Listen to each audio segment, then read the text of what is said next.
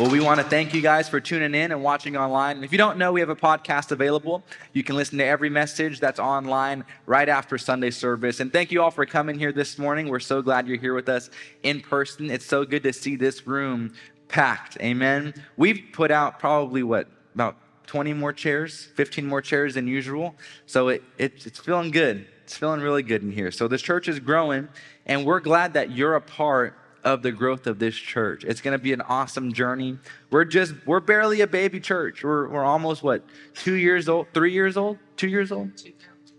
We're almost two years old. I think we're turning two this month, if not in May. That's right. We're turning two in May. And uh, I don't even know our own church's birthday. But it, uh, it's, it's, it's funny because whenever we're going out and about and, and like I'm asked if I have any children, I say, yeah, I have two. I have a three month old and I have a, I have a two year old. a three month old son and a two year old church. Amen. But this church has just started and we're, we're, there's a, a big journey ahead of us, a long journey ahead of us. And uh, we're not in a hurry. Amen. We're not in a hurry. We're, we're going to do this in, in God's timing and we're going to do it the way He wants us to do it. And if that means it takes a little longer than usual, so be it. I'm not in a rush. Amen. I got a couple hundred years left on this on this earth. Praise God. If you have your Bible this morning, turn to Psalm chapter 24. Psalm chapter 24. So I said we're coming at the tail end of this of this uh, of this series that we've been in, the power of purity. And the title of today's message, if you are writing notes, is bridging the gap. Bridging the gap. Now, if you've been with us for this entire series, then, then you know how we started the process, what we spent a lot of our time in, and then how we've wrapped it up. We started talking about the spirit part of us and how the spirit part of you is perfect, it's holy, it is righteous, it is just like Jesus. The spirit that lives on the inside of you is identical to Jesus. It's a big statement but it's the truth. And the reason this happens is because your spirit, when you're born, is, is a spirit that belongs to the world. And this spirit, by default, is naturally inclined to sin. That is the spirit of this world. And I'll just give you a, a real practical example. Every single child that is born into this earth is born selfish. Every child, no matter how much you love them. They are selfish. They cry when they want to be fed. They cry when they have poop in their diaper and they cry when they're uncomfortable. They don't ask the parents what they'd like to have for dinner. They don't ask the parents if they want to sleep all night. Right? They're naturally born selfish creatures. And then they get, an, get to an age where they start to learn right from wrong, and that's where you begin to teach and to train, right? But naturally born, we are all born into sin. All of us. And so without getting this new spirit, you will go your entire life with a spirit that belongs to the world, which is subject to death. So you need the new spirit. Amen. And when you say yes to Jesus, he gives you a brand new, perfect spirit.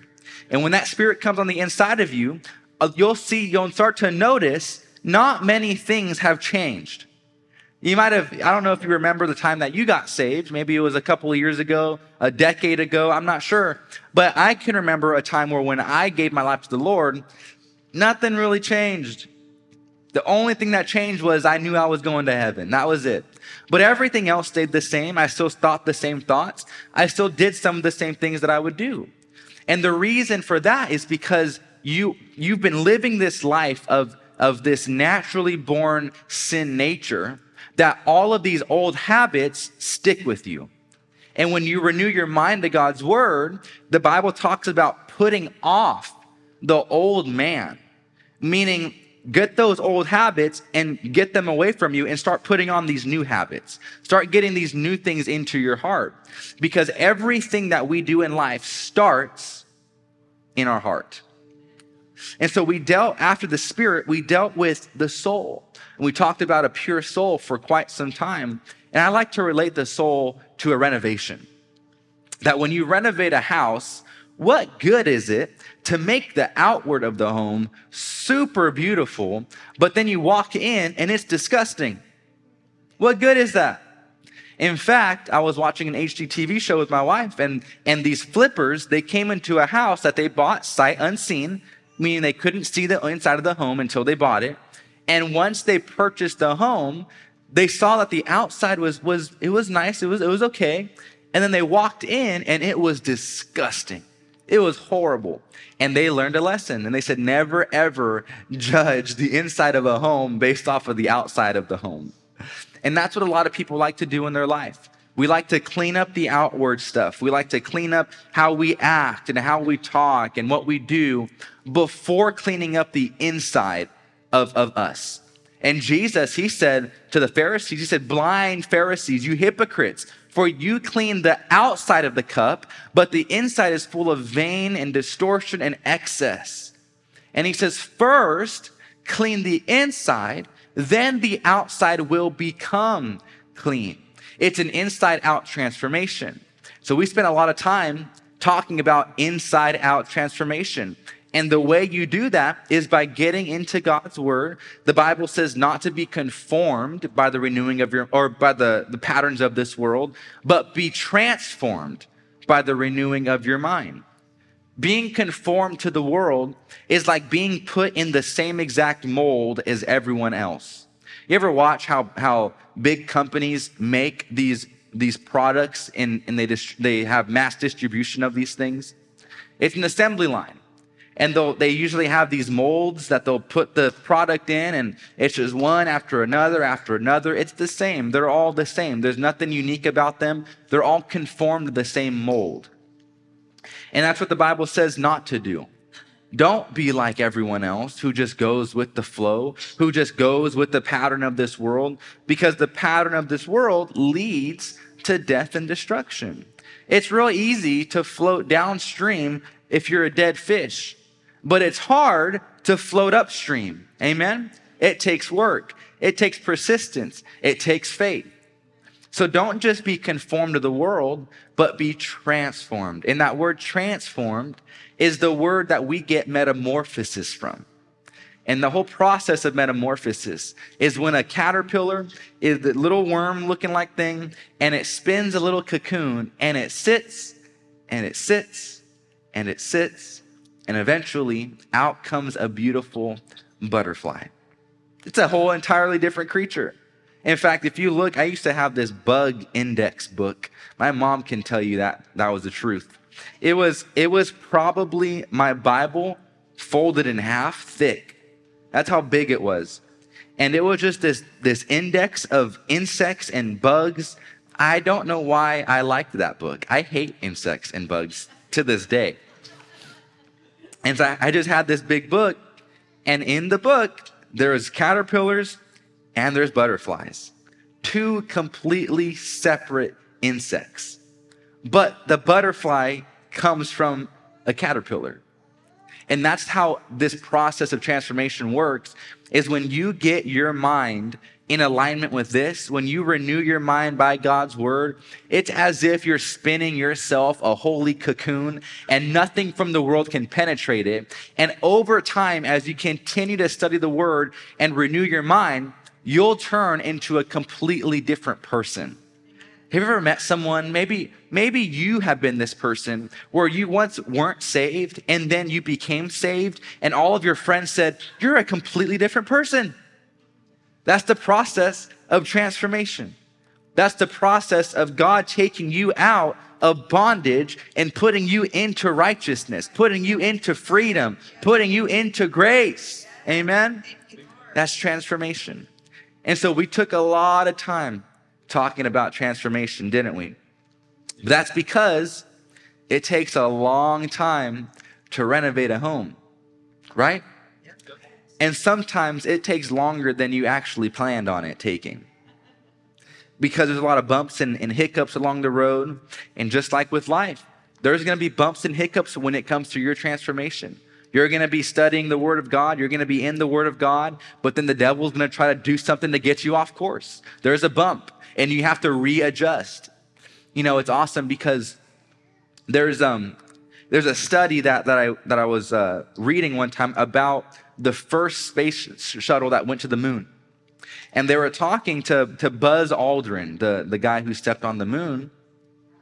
And, and he was asking him, with all their computing power that they have in that shuttle, I'm sure it was just like a one stop shop. Like you just press the button and it just took off from this earth and it landed on the moon perfectly. And the guy said, actually, that wasn't the case. He said it was more so like this.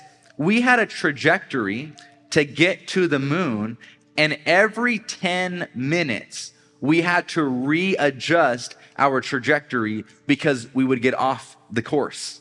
Every 10 minutes of however long it was for them to get to the moon, they had to do a course correction, just minor course correction. Because what would have happened if they would have started the journey just a few angles off their trajectory? They would have missed the moon entirely just because they were off by 10 degrees. See, it's, it's not, when you become saved, it's not so much of a one stop shop and it's done. I'm saved. I renewed my mind today. Done. That's not how it is. I wish it was like that, but that's not how it is. It's more so of, I got to renew my mind and every single day make minor course corrections until I get to heaven. That's what it is. And the whole story of that, of that space shuttle landing on the moon was they had about a, a 500 mile radius on the moon to land on. And when they landed there, he got out of the shuttle and he looked at their at where they landed. They were about five miles from their landing zone, or uh, away from getting out of their landing zone. Even in a big 500 mile radius, they barely made it by five miles. Isn't that crazy? But the whole course had minor course corrections. The whole entire trip was like that. And that's how it is with our life. It's not a, a renew your mind one time and you're done. It's every single day course correction. Every day course correction. Every day course correction until you get to the final destination. Amen? So it's a long process. And that's why we took a long time with it. And then after that, we kind of talked about some of your conduct. Uh oh. I've been watching you, church. I've been seeing those Facebook posts. But we dealt with conduct at the very end. Why is that? Because after you have a born again spirit and you've renewed your mind, conduct's the easy thing. It's, it's, the, it's the least of all of them. That's why it's the last. Last and least, I say. And it, it's not that conduct's not important, it is. Because the way you conduct yourself in front of people is the way you represent God. We are representatives of Christ. In other words, we represent Him to the world. So if you're if you're messing off and you're and you're goofing off and messing around and doing things you shouldn't be doing, well, you're just representing God in a bad way. And that's not something you want to do. But we dealt with conduct at the very end because at the end of the day, if you fail in your conduct, God still loves you. God has a call for you. He has a plan for your life. And He doesn't see you any less than He did from the day you got saved. So it doesn't matter what you do in your conduct, God will still love you. God still has grace for you. God still has mercy for you. And God will not love you less based off of what you can do, what you don't do right. And He won't love you more based off of what you do right. He loves you regardless of you. Amen? It's because he loves you because of what Jesus did for you. Amen? He loves you through Jesus. And if Jesus was the spotless Lamb of God and he's living on the inside of you, God could care less about all the mistakes. He sees you as the spotless Lamb, praise God. That's a big statement, but it's the truth. So, conduct was the last part. Not because it's not important, but because it should just come naturally. Because you love God so much, because of your relationship with Him, you don't want to do things that you shouldn't do. You're not abstaining from, from certain things so that God won't fellowship with you. That's not it at all. It's because of your love for God and your understanding of His love for you. It'll keep you from doing things that you don't that you know you shouldn't do. Amen. And that's what we have in, inside of us, the Holy Spirit. The Holy Spirit is leading us and guiding us into all truth and is helping us do things that we should do. Paul said, In my flesh, I do the things that I don't want to do. And I know that the things that I shouldn't do, I still do. Even though I do them, I don't do. If you read it, it's very confusing like that. but what he's saying is, I do things that I don't want to do. And I don't do things that I should do, but the Holy Spirit's leading me to do those things that I need to do and keeping me away from the things I shouldn't do. It's a Holy Spirit guidance on the inside. Your willpower to not sin is not going to be enough. You just deciding, I don't want to sin because I just don't want to sin. It, you're going to fail tomorrow. That's just the truth of it. It has to be based on something more powerful, which is the Holy Spirit living on the inside of you. So that's why it's the last, because it has nothing to do with you. If you try doing this in your own strength, in your own works, in your own efforts, that's called religion, and people are sick and tired of religion. I just talked to a woman a couple days ago. She is sick and tired of her old religion because it's all based on works. That's all it is. But Matthew, the Bible says faith without works is dead. Yeah, you know what the word works is defined by? That word works is, is de- de- demonstrating what you're believing. That's what works is defined as in that scripture. Not doing good stuff. It's backing what you believe with your actions.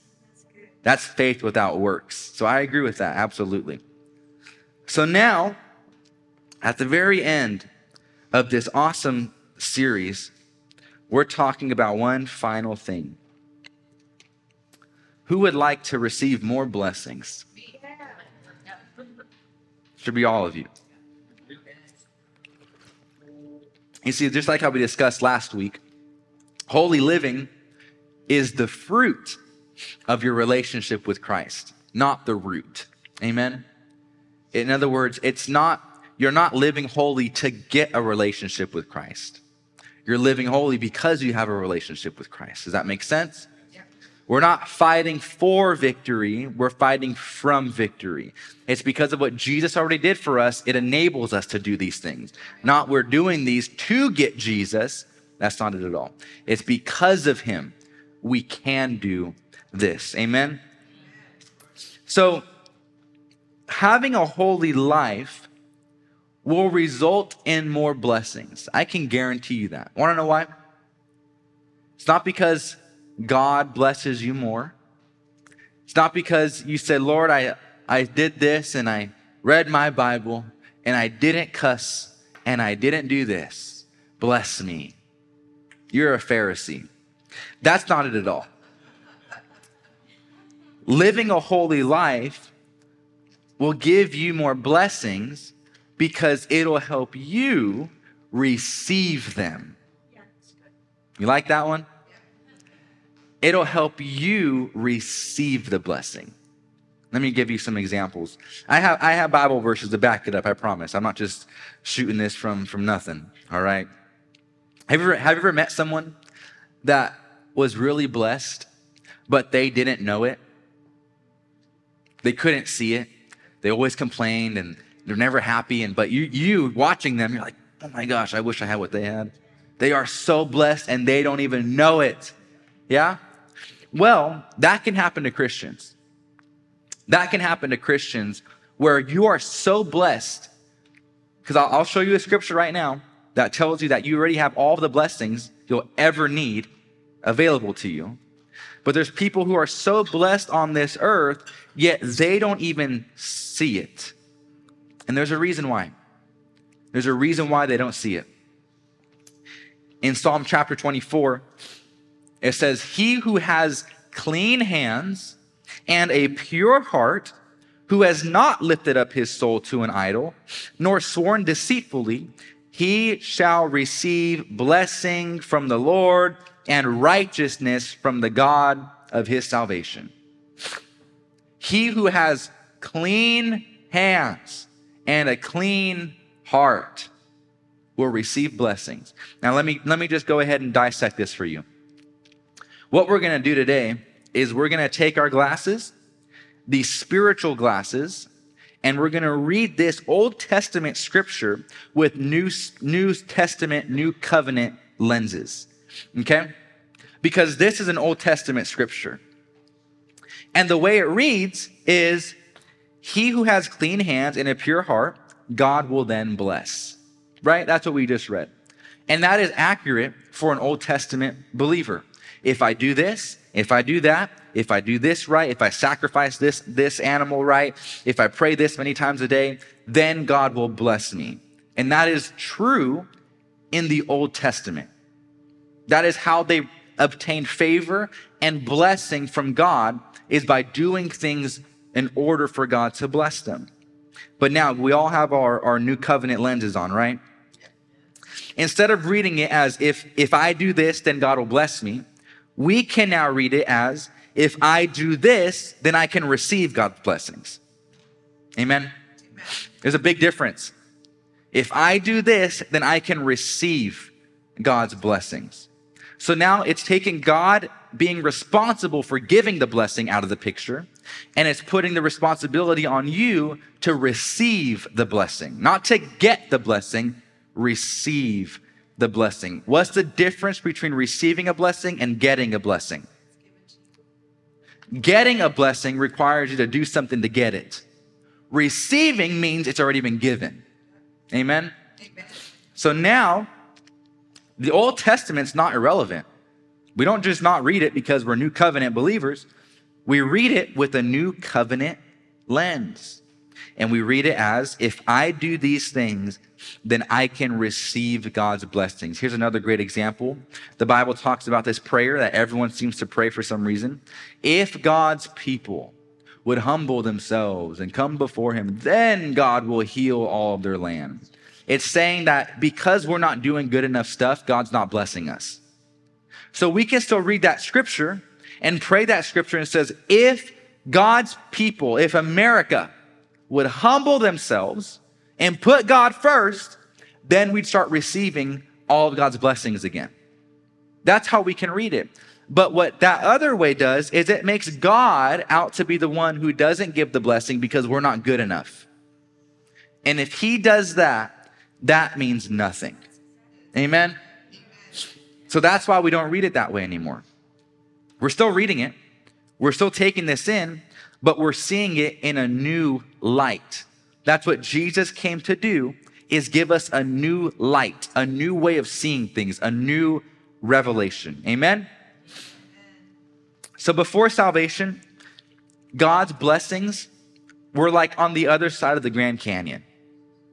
You couldn't get to them, no matter what you did. And even the people who tried to be good still really couldn't get the blessings because the canyon was so massive. Are you tracking with me? It's like you're on one side and the blessings were over there, and you're thinking, how the heck can I get those? Hmm, let's build a tower to Babel. Let's build a bridge. And all the work and all the strife and all of the, the things that people did to get God's blessings really didn't work out. And people today, believe it or not, are still doing that they're still receiving, they're still, they're still uh, seeing God's blessings as if they're afar off from them and that they're over there on the other side of a canyon and they're trying to build this bridge that's taking their whole life. And by the time they know it, they finish the bridge, but yet they're on their deathbed because it took that long. It's never, you're never going to get it by doing it your, by your own strength. But because of redemption and salvation, through Jesus, guess what God did? He built the bridge and he bridged the gap. That's why my message today is bridged the gap. Jesus, when he died on the cross, he offered us complete and total salvation, which doesn't just mean, like Mary touched on earlier, it doesn't just mean being saved and going to heaven. It encompasses a whole life prosperity your spirit, your soul, and your body. Having the fullness of joy on the inside of you, the fullness of God dwelling on the inside of you, happiness, no, no, no more having these seasons of despair and distraught. That's, that's what salvation encompasses. Amen.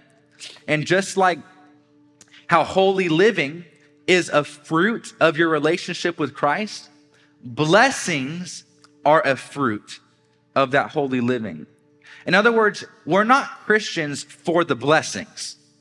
Amen? Amen. That's not why you're a Christian. You're, you're not a Christian to get blessings. If you are, you're not a Christian. Amen. You're a Christian because you love the Lord and you want Him in your life as your Lord and Savior. Amen? So you're not, you're not a believer so you can receive the blessings, but, and this is a big but, and I'll save this one later for my big but series. But you better be sure blessings are a part of it. It's like when you got hired for the job that you all love, right? You all love your jobs. The job that you got hired for, and then the job said, you know what? We're going to give you a company car. We're going to give you your own parking space. Wow. Now let me ask you. Did you get the did you apply for the job for the free parking space? No. That would be dumb you applied for the job because it was a good job. Amen?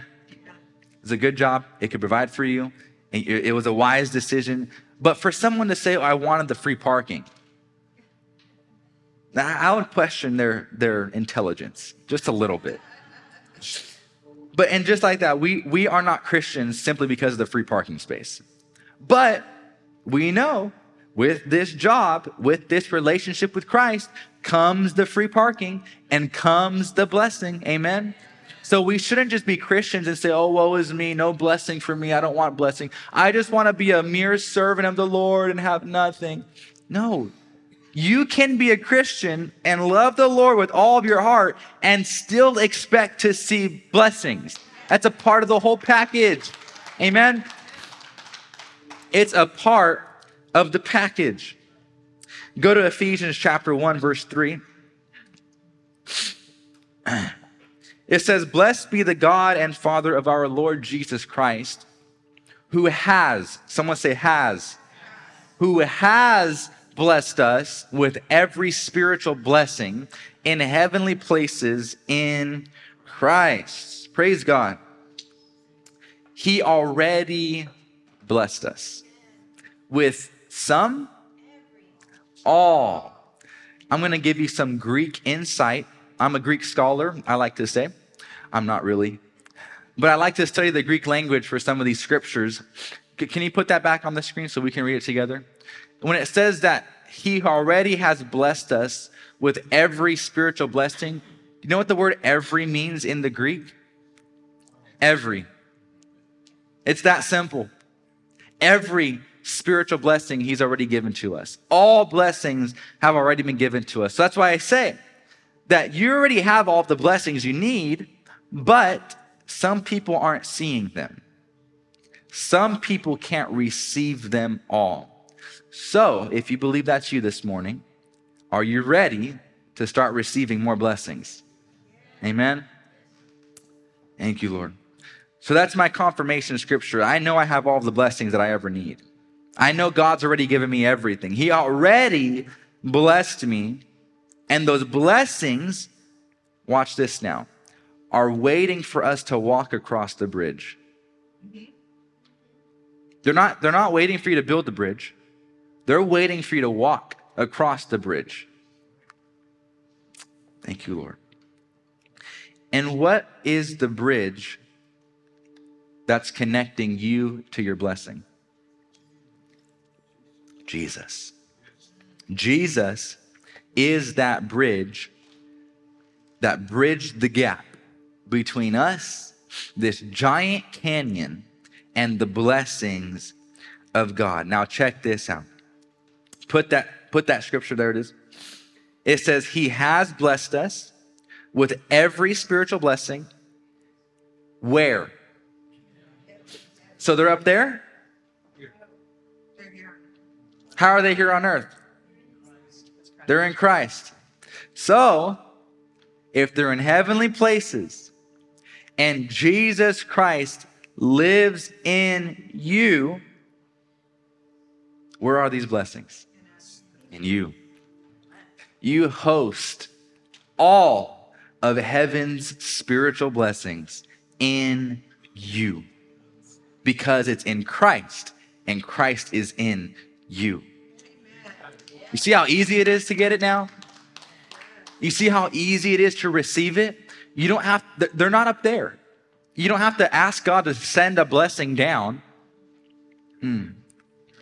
There's this famous um, line that a lot of people like to say in the church, and it's when when praises go up, blessings come down. They're already down. They're already here, praising or not. They're already here. So then you praise him. You don't praise him for the blessing that come down. You have the blessing, so you praise him. Amen. Oh, thank you, Lord. It's a whole mind shift. in Ephesians, in just a couple cha- uh, verses down in verse 18, same chapter. This is Paul writing to the church of Ephesus. He's, he's telling them about their blessings. He's saying, man, if you just understood how blessed you are, your life would be changed. And so, first, he tells them where these blessings are in Christ Jesus in heavenly places, and he dwells in you. And then he says this in verse 18 He's praying. He says, I pray that the eyes of your understanding would be enlightened, that you may know what is the hope of his calling and what are the riches of the glory of his inheritance in the saints. So the first one, it was these heavenly blessings in Christ Jesus. Now he says, know the riches of the glory of his inheritance in the saints. So he's talking to them now. He's saying, look, you as a saint, as a believer, you've been left an inheritance. It's yours. Do you have to work for your inheritance? It's given. Man, if we understood this, we would stop asking God to bless us. I would, I just talked about this on our Bible study on, on Wednesday night. We were talking about, we just started a series in our men's Bible study. So if you haven't joined, now is your time to do it because it's the very beginning of a series. And we're talking about finding, following, and fulfilling God's will for your life. And, and we talked about how if you're in the will of God for your life, why do we ask God to, to bless it? Why do we ask God to bless what we're doing at, at, the, the, at the moment at hand if we know we're in God's will? If we're in His will, it's already blessed. Amen? If we're, if we're walking in His path, that He's called us to walk in, it should be already blessed, right? Or am I just wrong for thinking that? Because you guys are pretty quiet this morning. You sound like a Presbyterian church. if we're walking in His will, it's already blessed. So why do we go there and say, Lord, for example, Lord, bless this service today? That must mean I'm doing something that might not be in his will and I'm asking for him to bless it. Think about it. See, sometimes we get over spiritual. It just it's just logically sound. It just makes sense logically. Mm. Thank you, Lord. If someone gave you guidelines to do something for them, and then you did those things, would you have to constantly ask them and check, hey, am I doing this right? Am I doing this right? When you have the very clear and concise guidelines. But then you, you go out of the guidelines and start doing something because you think it could be better this way. Then you'll go, hey, is, is this okay too? Can, can you give me approval for this? That's what we do when we step out of the will of God for our lives and we go, Lord, can you please bless this? I got off topic. So there's a preview for Bible study on, on Wednesday. But Paul, he was telling them that you have an inheritance. You have this inheritance and it's, it's, it belongs to you. It belongs to you. It's God's inheritance given to you. In fact, this is who it belongs to. It belongs to Jesus.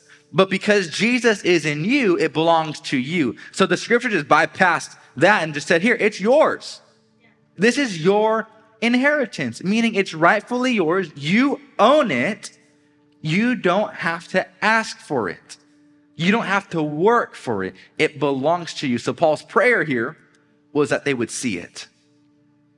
That they would see their inheritance. They would see the hope of his calling. Amen. So what's keeping them and a lot of people today from seeing their blessings? I'm glad you asked. Matthew chapter 13, verse 15. I'll read it from the King James Version. The scripture says this is Jesus talking.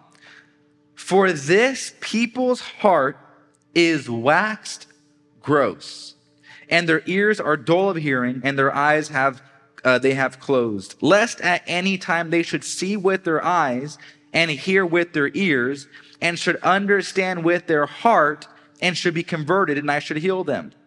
So Jesus, he was speaking to the multitude around him and he was teaching through parables.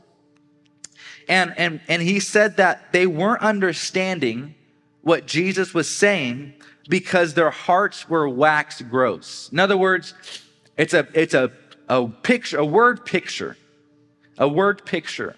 Have you ever seen the way candles are made? And not, not the ones you buy at Bed Bath and Body Works or whatever it's called. What is that? Bath and Body Works? Bed Bath and Beyond, Bath and Body Works, whatever. You'll find candles at both. it's not talking about, I'm not talking about those candles. You ever seen, I don't think we have any, but those, those long candles, right? The really long ones that you'll probably see like at weddings or feasts. And um, you, you ever seen how they're made?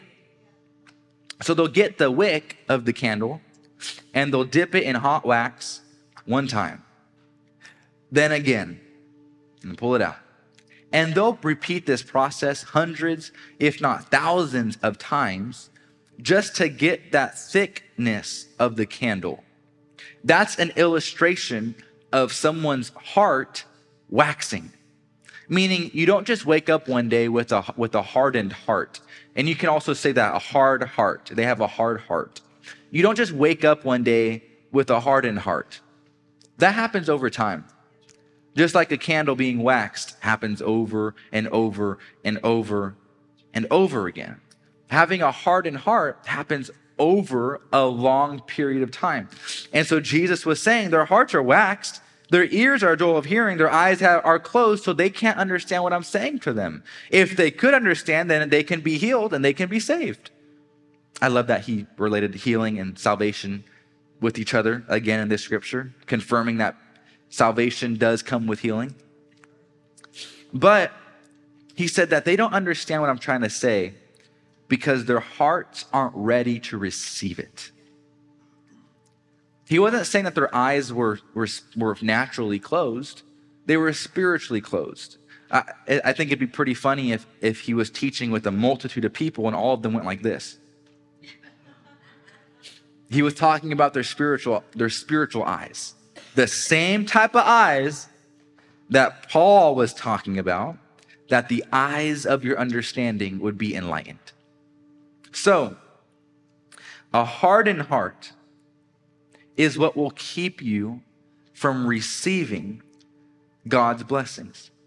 And the American Heritage Dictionary, it says that a, a waxed heart, or the word waxed, is to increase gradually in size, number, strength, or intensity. To increase gradually in size, number, strength, or intensity. If the band can come back up now. So, what's keeping people from receiving their blessing? Hmm. Well, Jesus said, the people's heart being waxed. Well, how does someone's heart get waxed? In Matthew chapter 24, verse 12, Jesus tells us, Because iniquity shall abound, the love of many shall wax cold.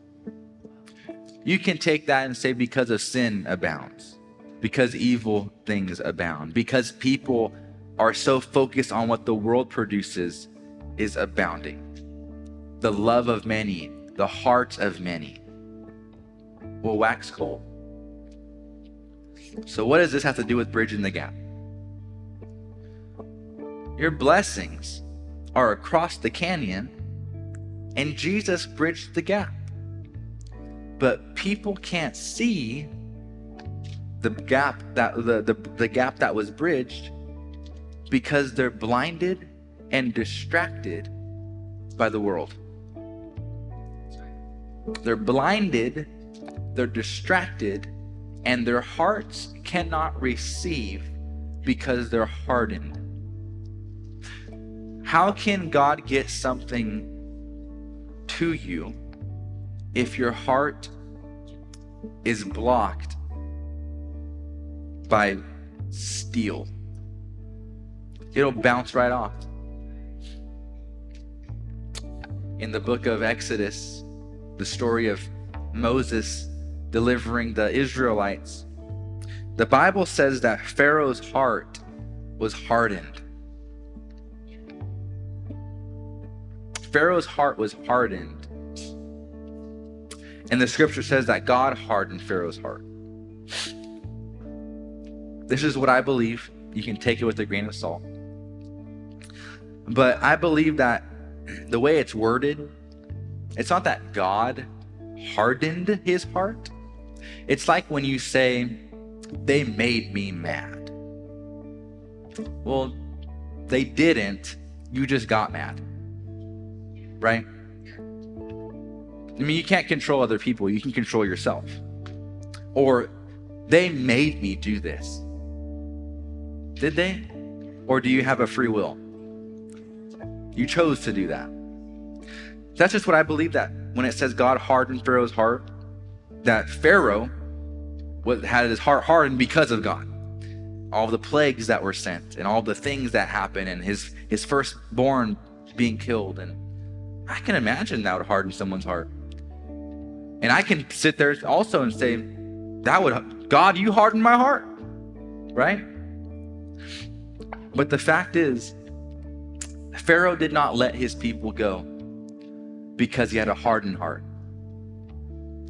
Do you know what happened to Pharaoh and all of his men? They drowned. Moses led the people out and, and he took them to this place and, and it looked like a dead end. They're at the Red Sea. And all of a sudden, God says, Stretch out your hand, stretch out your staff. And the sea split. And all of God's people, all millions of them, millions and millions of Israelites journeyed in the middle of a sea, and the scripture says on dry land. And they got to the other side, and then the scripture says that the Egyptians, the ones chasing the Israelites, saw what they were doing and said, Look, if they can do it, we can do it. Don't you ever look at someone else's life and say, if they can do it, I can do it, unless God told you to do it. Because God told the Israelites to cross. God didn't tell the Egyptians to cross. And as they crossed, the sea came back together and all of his men drowned. I wonder what would have happened if Pharaoh just let the people go? What would have happened? I can tell you 100% they wouldn't have drowned. They would have lived longer. I don't know what his fate would have been, but they didn't have to drown. And that all started because of a hardened heart he couldn't receive what Moses was telling him because of a hardened heart. Thank you, Lord. There's, there's countless, countless stories in the Bible about hardened hearts. I'll leave it with one more. In Mark chapter 4, it's one of my favorite scriptures in the whole world. It's the parable of the sower. And Jesus was given this beautiful parable. He talked about how people are, are like are like the ground, and their hearts are like the ground. And the word of God is like a seed that a farmer would scatter. And he says that in chapter 4, verse 3, he says, Listen, behold, a sower went out to sow. It happened as he sowed that some fell by the wayside, and the birds of the air came and devoured it. Some fell on stony ground, where it didn't have much of the earth, and immediately it sprang up because it didn't have depth of the earth. But when the sun was up, it scorched that plant, and because it had no root, it withered away. And some seed fell among the thorns, and the thorns grew up and choked it, and it yielded no crop. But other seed, other of the same type of seed, fell on good ground and yielded a crop that sprang up, increased, and produced some 30 fold, some 60 fold, and some hundredfold. Jesus then goes on to describe how the different types of ground is different types of hearts that people have. And the, the, the heart that was the wayside ground, it's so hard and packed that nothing can penetrate it. The seed couldn't get into the ground because it was too hard. Downstairs, where I told you we're doing the new carpeting, and the guy who's doing the carpet down there, he went ahead and said he, he he's been having trouble getting the the the carpet wooden strips that you put nailed into the concrete. And the reason is because that concrete is old. It is old. And so he took all day, probably two days, just to get the nails into the concrete. That's how hard it was. Imagine how hard it is to get the word of God into a heart that is hard packed ground. You can't. So what happens? The, the Bible says the birds of the air just come down and take the seed. Jesus says the enemy comes and he takes the word. How do you receive those blessings? Soften your heart. Soften your heart. Open your heart to allow God to give you all that He has to give you. Amen. Why don't you stand to your feet this morning? Thank you, Lord. Thank you, Lord.